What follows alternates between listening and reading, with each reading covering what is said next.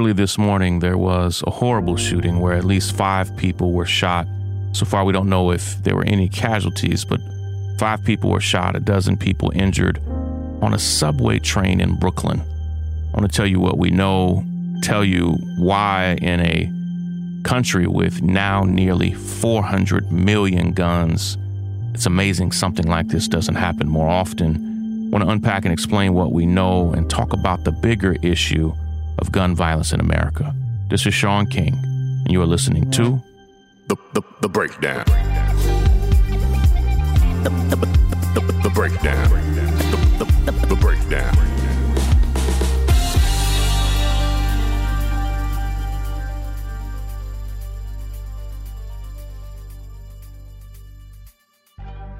for a very limited time, maybe you will recall, there was this this short window where gun violence was down while everybody was locked in their homes, everybody was afraid to go outside because of the coronavirus pandemic and there was this moment and, and my dear friend and brother Lee Merritt and I we laughed at this, but we laughed to keep from crying really, where we both thought like, what if police brutality goes down? It didn't. In the wake of the pandemic, that's when Breonna Taylor was killed, George Floyd was killed, a, a brother in Buffalo, Daniel Prude, was killed, and, and thousands of other people literally have been killed by police during this pandemic. And what we've learned is as the country gets quote unquote back to normal, I'm, you can't see me, but I'm doing air quotes, back to normal not that there's anything normal about where we are right now with this pandemic. Hundreds and hundreds of people are still dying every day. It, the pandemic itself appears to actually be getting worse. Cases are going back up. But as the country gets back to its normal routines, gun violence is up everywhere. It's up all over the country, and it's really up to catastrophic levels. It's up particularly in big cities across America there are some cities where it's down, but by and large, in America's largest cities, particularly in America's largest cities where there where there's deep poverty, gun violence has spiked. And I've spent a good deal of the past year studying and trying to understand the causes of violence, the root causes of violence, strategies to confront and stop and reduce it. And when we get a moment like this, where in America's largest city, New York, on America's busiest public transportation system, where millions and millions of people every every day, literally, ride the train all over New York City, and you're in this compact space, and it is a living nightmare. The possibility of being in a train and being shot or attacked in any kind of way. And in a lot of ways, you're you're a sitting duck. And so I've uh, just learned uh, as I'm recording this now. I just learned about the shooting less than an hour ago, and from what I understand from the first uh, videos and photos that have been released, it appears that the shooting took place actually on a train. I, I can't tell. Um, it appeared that on a train, while the train was moving, some type of smoke bomb, smoke device uh, was set off. And then I see a video of people, you know, gasping for air, getting out of a train after the smoke bomb was set off. And all I know is that at least five people were shot. I don't see any uh, videos, not yet, of the shooting itself. Uh, but we're told that the man who did the shooting was wearing an MTA, that's the Metro Transit Authority, the a uniform for people who work for the subway. Now, I don't know. I ha- have no idea and won't speculate on uh, whether or not this person uh, actually worked for the MTA or, or got the uniform some other kind of way. Who knows? But um, this country is so violent that we are talking about over the course of a year, not a thousand, not 10,000, but tens of thousands of people shot and killed every single year in this country. Some countries, developed countries, don't have 10. I mean, one zero in an entire year. Don't have 10 people shot and killed. We have tens of thousands, close to 40,000 every year. And it is vulnerable people. It's indiscriminate. It is children. It is it is women. It is the elderly. It is working people.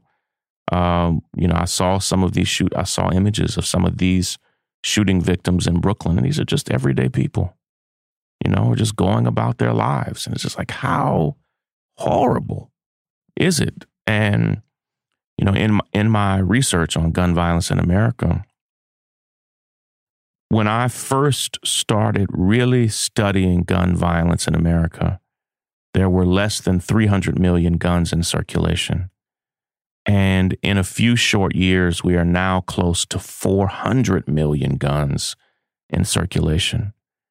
And again, there are more guns in America than people. I mean, we are drowning in guns. And what happens is anytime there's a shooting, people who want there to be more guns say, we need more guns. And so there just keeps being more guns and more guns and more guns. And it's um it's a self-fulfilling prophecy. Because while there might be situations and circumstances where a good person with a gun, uh, that's a phrase that conservatives like to use, where a good person with a gun actually stops someone doing something horrible. Um, just recently, police shot and killed a man who was a good man who who wasn't even armed, who was a good man who stopped a shooting. And I know multiple cases like this. And particularly if you are black and try to stop a shooting, if you're a black and armed in any capacity, you are in great danger from police and others.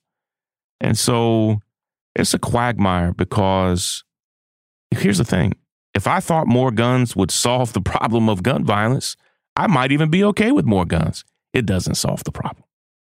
It doesn't. It makes it worse. And so, as our country has hundreds of millions, we're now, you know, careening toward half a billion guns in circulation. They are readily available. You know, I read read an article in the New York Times this morning where kids said it was easier for them to get guns than cigarettes. That people would not sell them cigarettes, but they can find guns anywhere, any day, anytime. Last year was the deadliest year for gun violence in the history of Philadelphia. That's where we are right now. And while Brooklyn and all the boroughs of New York are comparatively safer than most big cities in America, um, gun violence is much more of a problem than a lot of New Yorkers want to admit. So my heart goes out to all of these gun victims. Let's hope and pray that no one dies. And um, yes, I, I, hope that whoever did this is caught and held accountable um, and causes no more harm. But this country uh, we talk about the Wild Wild West like it was some previous point in history. We're living in the Wild Wild West. It is right here, right now. Take care, everybody. Break it down. The, the break, the, the break, the, the break, the break, the down. I'm Tiffany Hawkins. I'm Alan Boomer. And we are the Momentum Advisors. Every single week, we talk about wealth management, personal finance, and entrepreneurship. We are financial advisors by day, we're entrepreneurs by night. We're building wealth for ourselves, and we want to make sure that you understand how to build wealth in your own family. Tune in for shows like Is Your Money Racist, Retirement Savings, Investment 101. We literally run the gamut on all the things that you need to know about financial wealth, creating a legacy for your family, and really just wealth creation as a whole. What we find is that these conversations are happening but they're not happening as much as they need to in diverse communities. And so we're bringing a new voice, a new amount of energy, and we want you to tune in. So we bring the tips, we bring the strategy, and we always bring the good news. So make sure you tune in every week to the Momentum Advisors. There's something for everyone. Momentum.